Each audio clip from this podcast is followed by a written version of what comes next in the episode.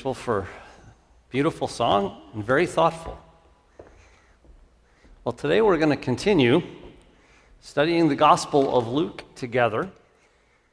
So I wonder if any of you have ever wondered what it would have been like to hear Jesus preaching in the flesh. I mean, that would have been an exciting day at the synagogue to see Jesus show up and actually hear what he would say. Well, today we're going to be looking at the first recorded synagogue sermon of our Lord Jesus. Last Sunday in Luke's Gospel, we looked at how Jesus prepared himself for his ministry by undergoing an extended 40 day fast period to prepare himself, time of prayer with his Father, to gain the necessary strength for the ministry that he would be performing soon. I mean, God even used the temptations of the devil, we looked at, to strengthen Jesus in the power of the Holy Spirit. And Jesus persevered through those trials and he triumphed over all those temptations, not by just quoting the scriptures as we looked at, but by showing his resolve to obey and to please his Father.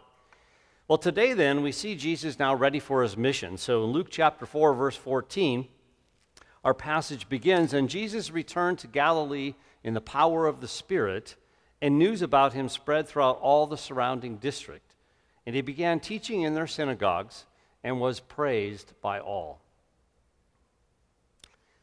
Well, Luke in this next section begins actually today, goes all the way through chapter 9, verse 50, and it's about the Galilean mission, the first part of his mission. And if you just turn over briefly to chapter 9, verse 51, it says this When the days drew near for him to be taken up, he set his face to go to Jerusalem. And you see, that marks off the next section. Now, Luke is a long gospel account, and it seems like it takes a long time in reading Gospel Luke for him to get to Jerusalem. But that's when the chapter or the book changes its focus. And so we see then Jesus resolute to accomplish the purpose for which he came to die on the cross for our sins. But now we're just at the opening of his ministry. And so, in this whole next section, for these next five, six chapters, Luke is going to be answering the question for us who is this Jesus who teaches like this and performs such miraculous works of power. Who is he?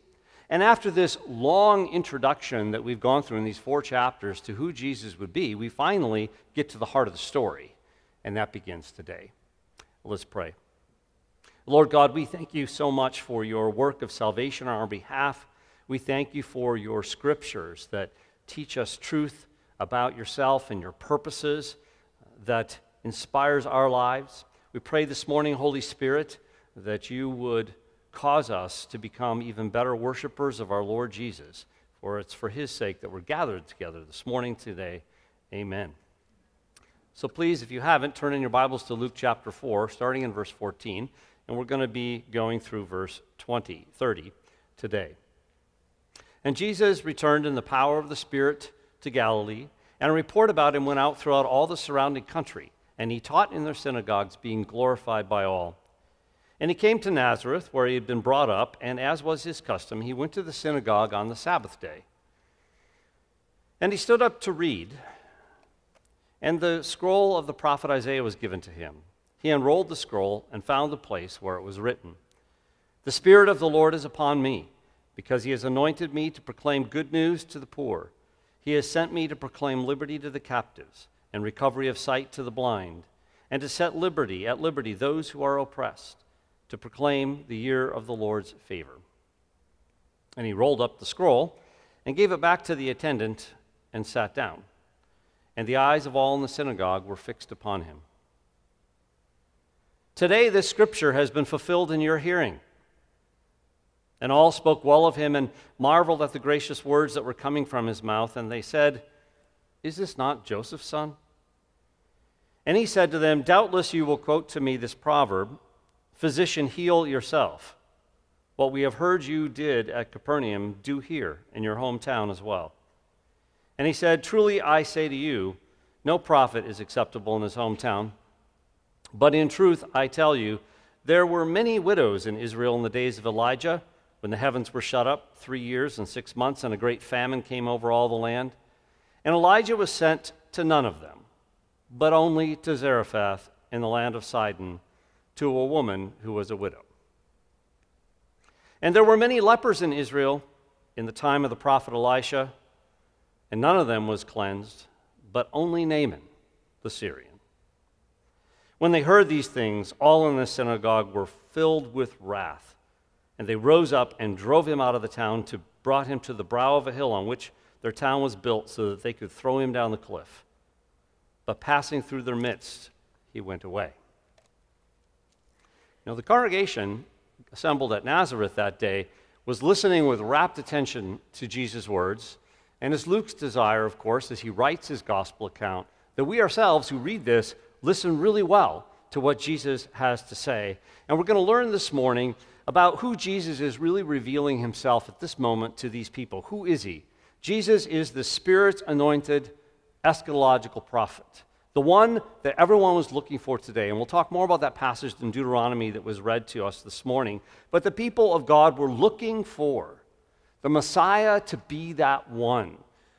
The prophets spoke about him, the one like Moses, but greater than Moses.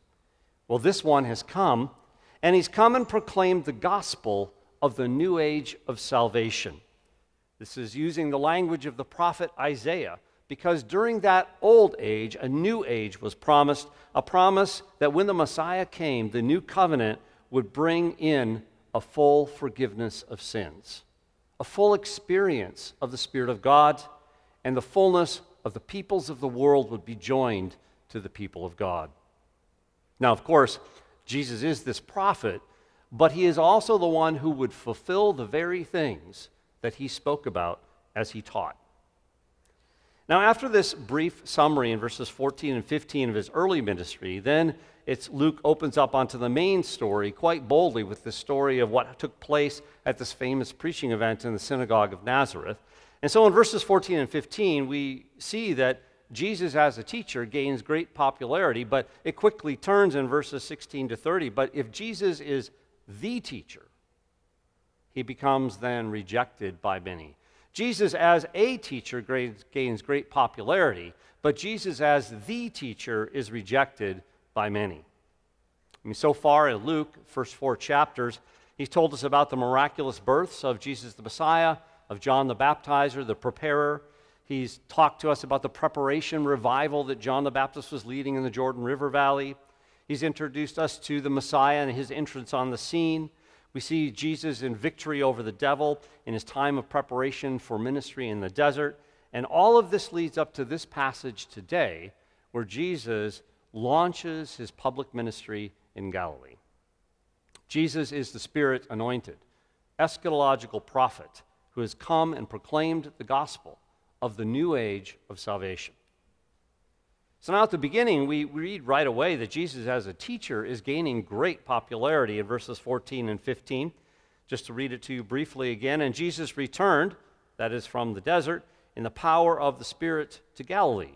And a report about him went out through all the surrounding country, and he taught in their synagogues, being glorified by all.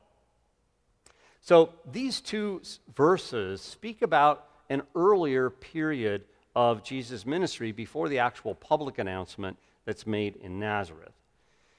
And so, if we consider the opening chapters of John's gospel account to be put together chronologically, this whole period that's being talked about here could have lasted for up to about a year and would have included things like Jesus gathering his very first followers, um, the miracle that he performed at the wedding at Cana, his first temple cleansing, um, his interaction with Nicodemus, and his interaction with the Samaritan woman.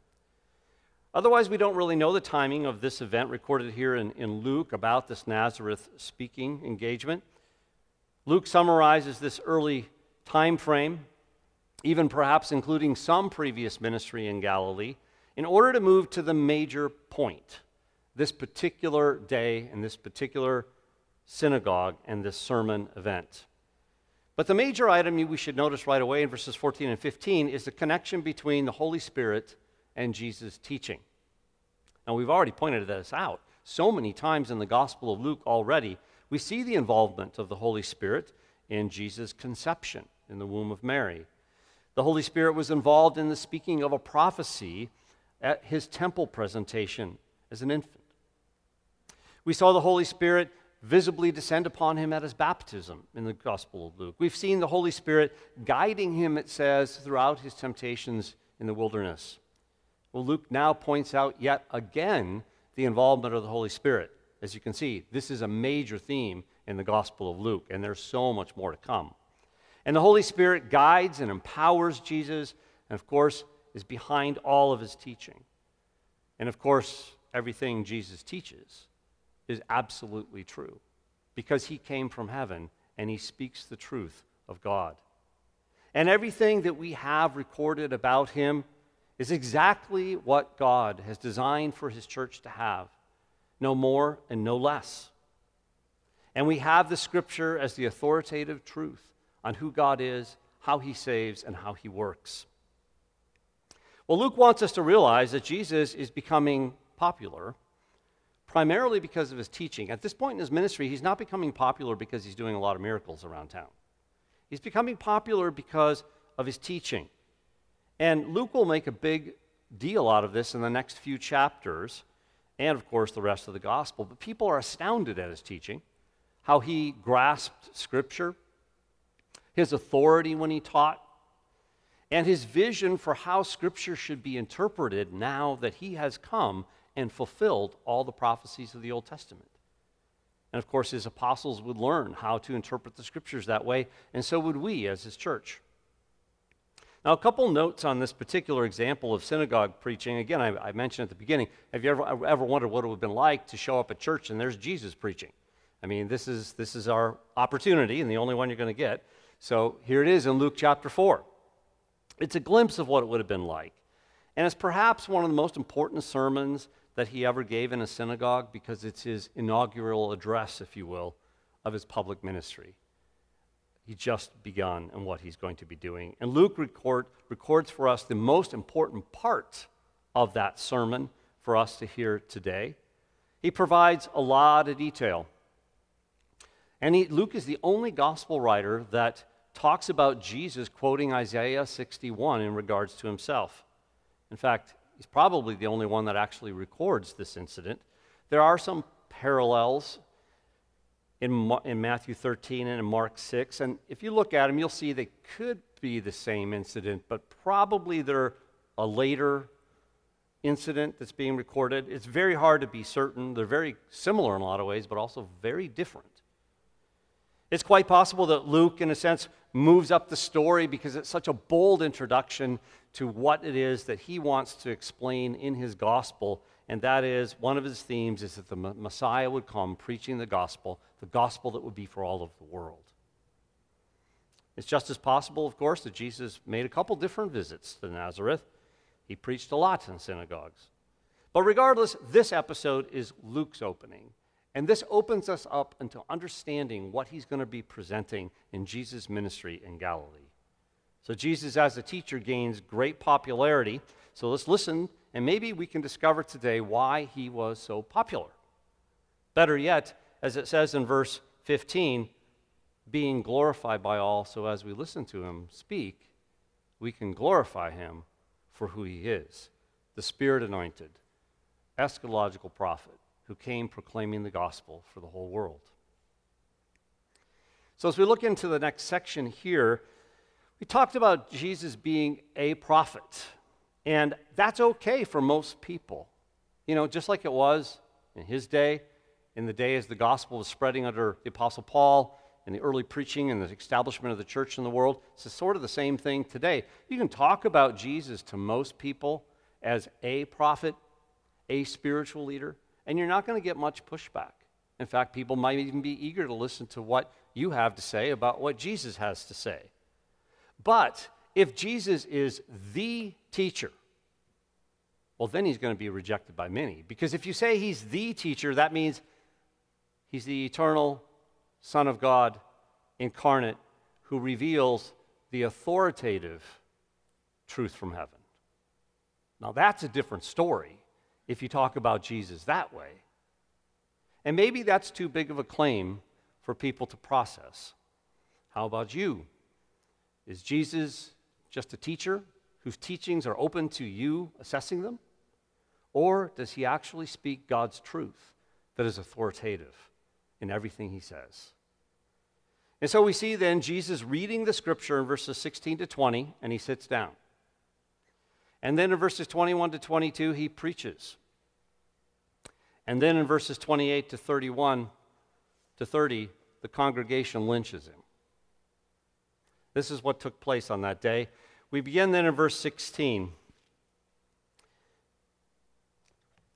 It says, And as he came to Nazareth, where he has been brought up, and as was his custom, he went to the synagogue on the Sabbath day. And he stood up to read, and the scroll of Isaiah, the prophet Isaiah, was given to him. And he unrolled the scroll and found the place where it's written. This is in Isaiah 61. The Spirit of the Lord is upon me, because he has anointed me to proclaim good news to the poor. He has sent me to proclaim liberty to the captives and recovery of sight to the blind, to set at liberty those who are oppressed, to proclaim the acceptable year of the Lord. And he rolled up the scroll and gave it back to the attendant and sat down. And the eyes of all the synagogue were fixed on him. So Jesus, as it says, entered his hometown. This is where he grew up in Nazareth. This is where he worked as a young boy and a young adult. It's where he went to synagogue. Now, synagogues likely arose during the period of Babylonian exile after the temple had been destroyed, and it wasn't available, and the people weren't anywhere nearby. And so the practice of the synagogues were set up for primarily two purposes that is, teaching Scripture and praying to God. And Jesus probably attended synagogue like his family, um, whose piety had already been noted in Luke, and of course, the synagogue practices continued. This one particular Sabbath, they went to the synagogue in Nazareth. was It was a quite memorable one. And we need to understand a little bit about the background of what took place there is actually a lot of information available to us these days about what a typical synagogue meeting at the time might have looked like. In fact, you may or may not know this, but Christian meetings would initially be based upon the order in a synagogue service. In fact, you can see that in the book of Acts uh, with the Apostle Paul if you take time to go through and look at that. But it's a very simple order of opening prayers and reciting of the Shema, the reading of Scripture, whether it's from the Torah or the prophets or the writings. Then, third, the prayer and the sermon by a chosen reader. And finally, a benediction. Very simple. But the centerpiece is understood to be the reading and the exposition of the Holy Scriptures. So, Luke, now, in recording this event, he stresses what's obviously the most important thing, and that is that Jesus is reading from the prophet Isaiah 61, 1 and 2. And sometimes in synagogues, the, the text would be assigned, but here it appears that Jesus is the one that actually selected the text. He deliberately turned to this passage that speaks about the end times, the coming of the Messiah. And he selected this passage, it seems, for at least three reasons. You'll notice, if you look at it, that it speaks of the Holy Spirit anointing the Messiah. Well, Jesus, we just read about his baptism and his anointing. This passage in Isaiah speaks about the anointed eschatological prophet of the gospel, the one who would preach the good news. It's all about his message that he would be proclaiming very shortly. It also speaks about the anointed deliverer of the downtrodden. And it speaks very clearly about his work that he would be performing. So he selected this passage on purpose because of all these reasons, because everybody then knew exactly what this passage was talking about. And he was announcing in no uncertain terms that he's the Messiah. The time is here, he's the Savior. So, this passage in Isaiah 61, it ties in so many hopes of the people of God that they've had for centuries. The long standing hope that this prophet that was promised to come in the likeness of Moses would show up someday. As we read this morning, Deuteronomy 18 15, the Lord your God will raise up for you a prophet like me from among your own countrymen, and you shall listen to him. And I will put my words in his mouth, and he shall speak to them all that I command him. This passage in Isaiah 61 also ties in the servant passages of Isaiah that the messiah, and all the messianic hope that's contained in them. So, the good news I mentioned a couple weeks ago, if you read Isaiah 40 to the very end, it contains so many passages that speak about who Jesus would be and what the Messiah would be like, and the good news and what's contained in the good news salvation from sin, the restoration of all things, the inclusion of people groups outside of Israel into the people of God. And then the summary phrase here to proclaim the year of the Lord's favor. This is using the picture of the 50th year Jubilee celebration in Leviticus 25. It's a picture of what the new age would be like. This Jubilee year, of course, was a year to return to your land, and your debts were forgiven. And the slavery that you were enslaved with to pay off those debts is removed. Well, Jesus is saying with this passage that this day of Jubilee has now been fulfilled. The Lord has decided to bring freedom and to forgiveness of sin from the greatest debt of all. I hope you see the multiple levels of meaning and application that our Lord Jesus is drawing out of Isaiah 61. Because this is how Scripture works. This is how the New Testament authors, the apostles, teach, because this is how Jesus taught. It's amazing, really. And the reference here to the poor and to the prisoners and to the blind and to the oppressed intentionally carry a double meaning It's talking both about socio political economic realities on the one hand, as well as spiritual meanings.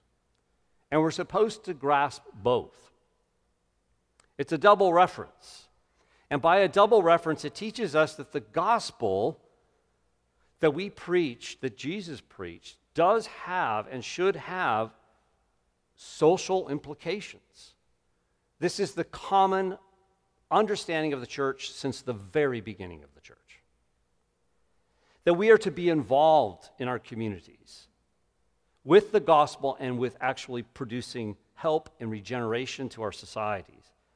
But it's not talking only about social economic realities, of course. Those people miss the point entirely.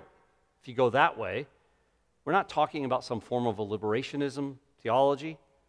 And we're not talking about, as so often it seems people would imply by their comments, the people who have a really hard life, they'd like to get a free ticket to heaven. That's not true. But so often we talk about how hard people have or how much they suffer as if somehow that earns them salvation. It doesn't. The only way a person gets saved is by belief in Jesus Christ. But the gospel has both of these levels of implications the, another thing that this double reference teaches us is that those people in those types of situations in life generally have a better understanding of what it means to be dependent on God.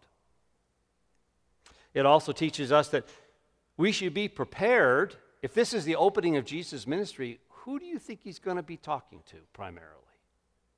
He's going to be talking to these people who know their condition before God, not the self righteous, self sufficient people. It also teaches us to look at the true nature of our sinful condition because these are also metaphors. Metaphors for our spiritual condition. And this also is a common understanding of the church ever since the beginning. Think about it. Naturally speaking, you're poor in spirit. We all are spiritually poor, prisoners to sin, blind to the truth of God, and oppressed by the sins of the world. And we need Jesus' healing and salvation. The double reference also teaches us to hope for the promises of a full restoration at the end of time. When Jesus comes back in his kingdom and brings it in fullness, there'll be complete healing of both body and soul. And there aren't going to be these problems. And we're not going to be in these conditions, those who believe in Jesus Christ. In other words, don't overlook the double reference here because there's so much richness in it. But I've seen over the years of ministry people obscure these because of their personal politics. Obscure it because they want to focus only on gospel spiritualization of the text. But really, the biggest struggle we have is that we're basically well off Americans. And it's hard for us to understand what's really being said here. We need to get out more in the world, and we'll see what life is like for so many. Well, Jesus then took his seat. So in the synagogue, this was the standard position of teaching. I don't know how we got away from that. That seems like a very comfortable way for me to teach. It would be much more enjoyable than standing all the time. But that was the common position at the time, as he would sit. And so everyone now is focused what's he going to say? He just read Isaiah 61. What's he going to say about it? And so they're waiting with eagerness what he will say. And it goes on then in verse 21. And he began to say to them, Today this scripture has been fulfilled in your hearing. And all the people spoke well of him and marveled at the gracious things that were coming from his mouth. And they said, Is this not Joseph's son? And then he said to them, Doubtless you will quote this proverb, Physician, heal yourself. Well, we've heard you did in Capernaum, do here in your hometown as well. And he said, Truly I say to you, no prophet is acceptable in his hometown. But in truth, I tell you, there were many widows in Israel in the days of Elijah when the heavens were shut up for three years and six months, and a great famine came over all the land. And Elijah was sent to none of them, but only to Zarephath, to the land of Sidon, to a woman who was a widow.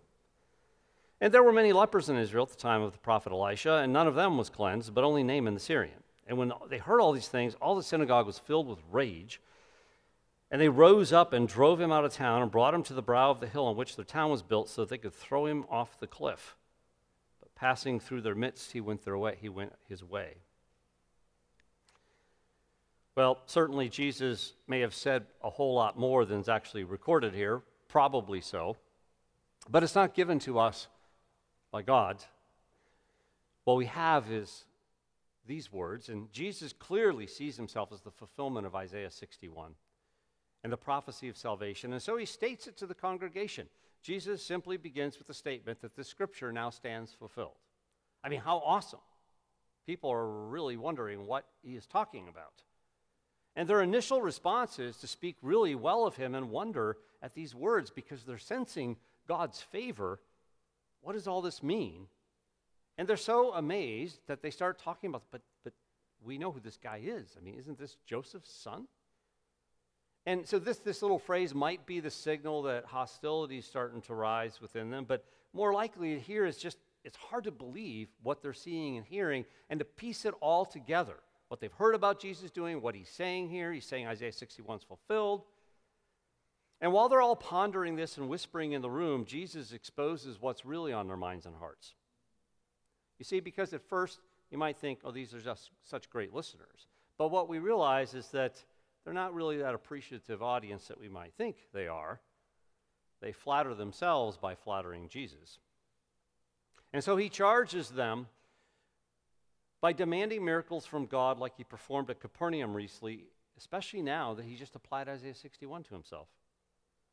And he quotes this popular saying, Physician, heal yourself. It was popular at the time, and he interprets it then from their perspective, and he forces their feelings and sentiments out in public this proverb can simply mean, well, prove what you're saying. But in this context, it even goes further to say, we want you to do at home right now what is reported you're doing in Capernaum and the other places. Show us. And so the proverb, proverb is really a proverb of skepticism. That, and it also speaks to the truth that even sometimes we ourselves experience that those who achieve success abroad rarely are ever trusted at home. But then Jesus quotes another common saying. He says, Well, no prophet is welcome in his hometown. It's a deliberate play on words here, actually, because it could be translated, it's, it's, a play on words with verse 19. So, verse 19 says, in the quotation, to proclaim the year of the Lord's favor. Now, in some of your translations, it will say the acceptable year of the Lord or the favorable year of the Lord. Well, the word here in verse 24, when Jesus says, Truly I say to you, no prophet is accepted in his hometown, is the same word in Greek, dektos. And it's a purposeful statement.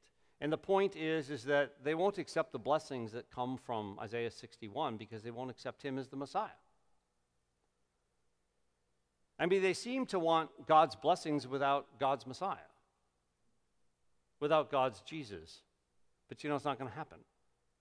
I mean, Jesus is the only hope, the only truth, the only life. People today seem to think that they can do the same thing get God's blessings without God's Messiah. It doesn't work that way. Even more so, Jesus compares himself here to the Old Testament prophets. So you see what he's doing? So he's quoting these two stories, and he's saying, See, I'm like the Old Testament prophet, Jesus saying, and you guys, you're like the apostates of Israel. That's who you are in this story. And so then he gives these two stories. And he begins, it's obviously a serious thing because he begins with the word truly. And now the reason becomes apparent. So the two examples are from Elijah, and it's in 1 Kings 17 and 18 if you want to read the whole story. 1 Kings 17 and 18. And then the story of Elisha that he references in, in 2 Kings chapter 5. So both these stories, uh, episodes, take place uh, in the last half of the 9th century BC, roughly. So, in Elijah's story that's being referenced, Elijah gets sent to a Phoenician widow, while at the same time, God is judging Israel with drought and famine for three and a half years. And God sent Elijah to this woman with a blessing, but only to her, and graciously to her, a lowly Gentile. And so, if we cut to the heart of the story, it's in 1 Kings 17 14. For thus says the Lord God of Israel, the bowl of flour shall not be exhausted, nor shall the jar of oil be empty, until the day that the Lord sends rain on the face of the earth. So she went and did according to the word of Elijah, and she and her whole household ate for many days. The bowl of flour was not exhausted, nor did the jar of oil become empty, according to the word of the Lord, which he spoke through Elijah. And then in Elisha's story, in 2 Kings 5, he healed a Syrian military officer named Naaman. And God cleansed only this one of leprosy. None of them in Israel, you see. God limited his mercy. And so in 2 Kings 5:14, and cut to the heart of the story, so it says Naaman went down and dipped himself seven times in the Jordan, according to the word of the man of God. And his flesh was restored like the flesh of a little child, and he was clean. So, the point of these two examples is that God did not favor the widows and lepers of Israel at the time because they were a bunch of apostates. But he did favor some among the Gentiles who were their enemies at the time, and it was according to God's word, God's word of his prophet, God's plan, and God's purposes. And so, this teaching of salvation, moving on to the Gentiles, will become a reality in Jesus' ministry. And we'll see that in the Gospel of Luke. And it was especially true at the writing of Luke's Gospel. And it remains so today as the gospel continues to spread to the very ends of the earth, to all the corners, to all the tribes of the people, to call out people for himself from amongst all people groups. It's obvious after Jesus says this, well, I guess he's not going to be doing any special favors for people today. That's not going to be happening because they're largely apostates. They don't believe who he is, who he says he is. But they're still required to believe it that he is that eschatological prophet sent from God to preach the gospel of the new age of salvation. You know, similarly, today, people ask God to do special favors for them to, especially of Jesus, to prove who he says he is. I mean, how many times you hear people say things like, well, you know, if there's really a God, then let him do this and I'll believe? Well, sorry, it's not going to happen. God doesn't owe you anything. So it's not going to happen. If you want to know him, well, then seek him. Otherwise, you know, the conversation really is of no point. God doesn't respond to ultimatums that people give him. Well, then the congregation, of course, they're not very happy with this sermon. And so they lynched Jesus, the preacher. Jesus was obviously right then, wasn't he? And exactly what he said because their behavior proved that what he said about their hearts was true. Simeon's words from 30 years ago in Luke chapter 2, when Jesus was presented at the temple, chapter 2, verse 34, if you want to glance at it, Simeon's words are, are, are getting fulfilled. And Simeon blessed them and said to Mary, his mother, Behold, this child is appointed for the fall and rise of many in Israel, and for a sign to be opposed. And a sword will pierce even your own soul to the end that the thoughts from many hearts will be revealed. Now, the congregation is enraged at Jesus for condemning Israel and blessing Gentiles, their enemies, by telling these stories, and especially his implication that they who are listening, who appear to be such a, a nice crowd, that they are apostates. And so, again, the, the rage at these sayings of Jesus is not just limited to back then. I mean, it's the same thing that we see today when the gospel actually exposes what's in people's hearts, they get mad often. You ever notice that? That as long as you talk to people about Jesus and they can take their own words and put them in Jesus' mouth, then they like what Jesus has to say.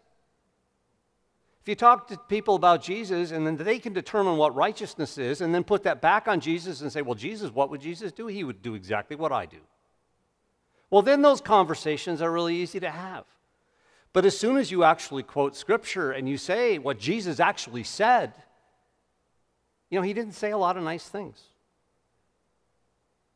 He said some nice things, but not a lot. He didn't necessarily do a bunch of nice things either for people, but he did a, good number of them.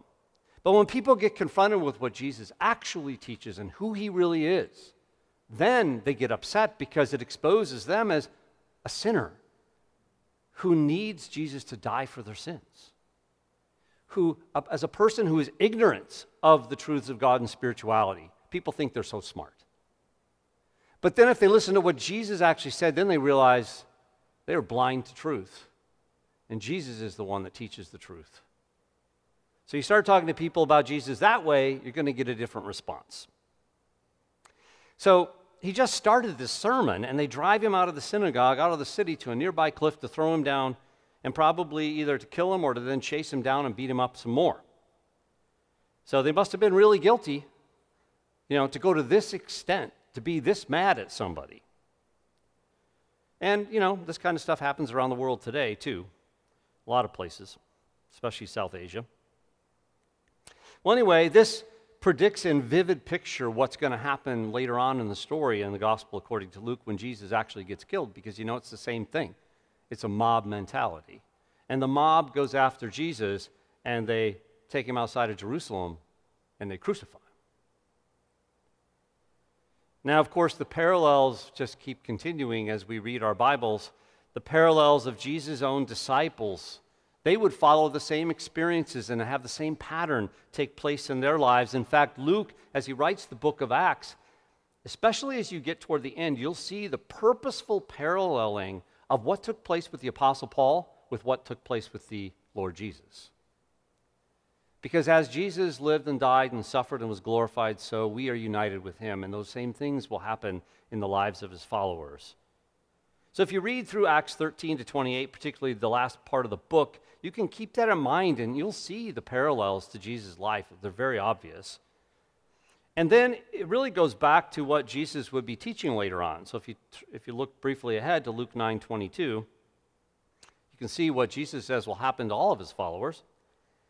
He said, The Son of Man must suffer many things and be rejected by the elders and chief priests and scribes, and be killed, and be raised up on the third day. And he was saying to them all, If anyone wishes to come after me, let him deny himself and take up his cross daily and follow me. For whoever wishes to save his life shall lose it, but whoever loses his life for my sake is the one who will save it. Well, then we get to verse 30, the end of the story. But passing through their midst, he went away. This shows his divine power and majesty it's a very subdued notation of an extremely powerful miracle. It's just like, just right there, a couple phrases. And the people themselves probably couldn't even explain what happened very well. And we might want to note, too, since we just read this last week, you know, here's the answer to the devil's third temptation. Did you notice that? Yeah, he said, Oh, jump off, you know, and Jesus will, or God, your God, your Father will give his angels charge over you. Psalm 91 will be fulfilled and will take care of you. Well, he was about to be thrown down, but God gave his angels and uh, rescued his son even beforehand. We might also note that, in line with the prediction, just how this mob predicted in the lynching, eventually the mob cru- crucifying Jesus, this escape here prefigures what's going to happen at the end of the story, too, because Jesus will be raised from the dead. So, Jesus, the teacher, is rejected by many.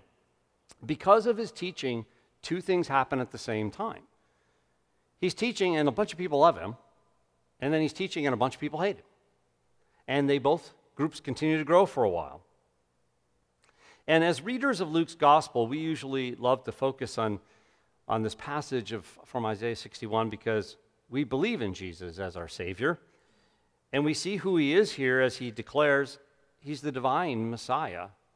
He's the eternal Son of God who's become man, and he saved us by his cross. He's the divine teacher who came preaching the gospel. We see in here he's the divine deliverer who's going to rescue us from all oppression forever and all disease and all those things. Jesus is the Spirit anointed eschatological prophet of Isaiah 61 who has come. And he's proclaimed the gospel, the good news that the new age of salvation is now here, where there will be a full forgiveness of sins offered. There will be a full reception of the Spirit's work in your life available. And there will be a full measure from amongst humanity coming into the people of God. Now, as we finish our passage this morning, there is a key word in Luke that will return many times to us. So I want to point it out today, and that's in verse 21, where he says, He began to say to them, Today the scripture has been fulfilled in your hearing. Well, the word today is actually repeated many more times in Luke with the sense of the timeless now. In other words, today is today. It's always the opportunity. In other words, Luke wants his readers to read it as if, even us today, if August 22nd, 2021 was today. It's yet another day in which salvation is offered to those who hear the word of God. Would you believe it? Is Jesus just another teacher, or is he the teacher? Sent from heaven. You know, it's still a worldwide controversy. Where do you land on it? Was Jesus just another good, maybe even the best teacher of spiritual realities? Or is he alone? His words alone, are they the only way? Are they the ultimate truth and the true life? You know, Peter the Apostle, after healing the lame beggar, in Jerusalem shortly after Pentecost, he preached what's known as his second sermon. And in this sermon, he related the hope in Jesus as the Christ and as the prophet. And we've been talking about that a lot this morning. And you may or may not be familiar with theological terms that, that Jesus fulfills all three offices. Jesus is our prophet, priest, and king. If not, we'll get more into that later on. But as part of the gospel, and this key office that's being focused on here in our passage today is that Jesus the Christ is our prophet, the prophet, who would teach us about God and God's will very clearly. The Apostle John opens his gospel with these words No man has ever seen God at any time, but the only begotten God, who is in the bosom of the Father, he has explained him. And in Peter's sermon, it's Acts 3:18 if you want to turn there. Acts 3:18. And this is what we read recorded. It's only a part of the sermon. It says, "But the things which God announced beforehand by the mouth of all the prophets that his Christ should suffer, he has thus fulfilled. Repent, therefore, and return that your sins may be wiped away, in order that times of refreshing may come from the presence of the Lord, and that he may send Jesus the Christ appointed for you, whom heaven must receive until the period of, of, the restoration of all things about which God spoke by the mouth of his holy prophets from ancient time. Moses said, and this is from Deuteronomy 18 Moses said, The Lord God shall raise up for you a prophet like me from your brethren. To him you shall give heed in everything he says to you. And it is, shall be, that every soul that does not heed the prophet, that prophet shall be utterly destroyed from among the people. And likewise, all the prophets who have spoken, from Samuel and his successors onward, also announced these days. And this is the message from the Apostle Peter about who Jesus is. And although Jesus' message this morning, as we read it in the synagogue in, in Jerusalem, or synagogue in Nazareth, Nazareth, it's a judgmental message that Jesus preached to them. I mean, he almost got himself killed for it. But you know, the, those of us who know Jesus know there's a whole lot more to his ministry. He didn't always preach that way, just depended on what people needed to hear, apparently. But he also spoke about many other things, and we find this very reassuring then when we read this passage because we know that Jesus speaks with authority and with truth. And so we'll take to heart the themes, the major themes that are laid out for us this morning of blessing in Luke chapter 4. So there are three. First of all, the teaching ministry of Jesus is noted at the very beginning as being done in the power of the Holy Spirit. That's a major point that Luke is making because now, at least for the next three Gospels, there's going to be a lot of focus on his, or three chapters, there's going to be a lot of focus on his teaching. Well, if that's true, then we should put ourselves in a posture of learning as disciples. We want to learn what Jesus has to say. He's teaching in the power of the Holy Spirit, and we want to learn from the Gospels and all of Scriptures. That's our posture toward the Word, is to learn. Second theme is that there's this promise of salvation that includes the multitudes from among the Gentiles, all the peoples of the world eventually. It was promised in the prophets, in Isaiah specifically here, and even by Jesus' two examples. It's a major theme that the gospel is for the whole world, for all who want to be saved from their sins. So, if that's true, then we're going to bless God for our salvation because it came to us. And we're going to want to share it with other people and be active in evangelism and missions directly, not just indirectly being excited about what other people are doing, but it should be so exciting that we want to be involved in it, that we personally want to be a part of the mission. Third theme there is this very clear emphasis on how the spiritual hopes and the physical hopes of our lives are fused in the gospel. And the hope of redemption is not just the salvation of our souls, but it's the salvation of our bodies in the resurrection from the dead when Jesus returns. And so it allows us to enjoy our salvation now and all the blessings that God does pour on us, even physically, as we still anticipate that there is more yet to come with the appearing of Jesus. And we're going to get to see and embrace all the implications of the gospel as his followers. Well, let me pray for us this morning over these passage, this passage and these ideas and these blessings from God's word this morning. Oh Lord God, we thank you so much for your holy scripture that you've given to us. We thank you, Lord Jesus, the eternal Son of the Father, that you came, you took on humanity, and you came teaching the truth from God, the truth about yourself, the truth about the prophecies, and fulfilling them all and telling us that in your coming, everything is being fulfilled. And so we glorify you this morning because we know that you would accomplish what you proclaimed by your cross and your resurrection, by your reigning in heaven now, and by your return in the future. We thank you for the full forgiveness of sins that we have, the full experience of the Spirit in our life. We thank you that this is not just for ourselves, but for all those who would put their trust in you and what you taught and what you did and who you are as the Son of God. Today we glorify you, Lord Jesus, for you are the eternal one, the Holy One, and our Savior. Amen.